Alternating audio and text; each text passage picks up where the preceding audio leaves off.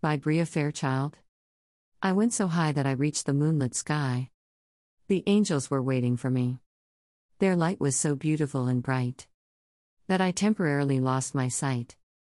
They whispered soft words of comfort, asking me why I had come this night. I tried to speak, but the words would not come. So, I lay there bathing in their divine light, letting them hover above me. My heart beating to the fluttering of their wings.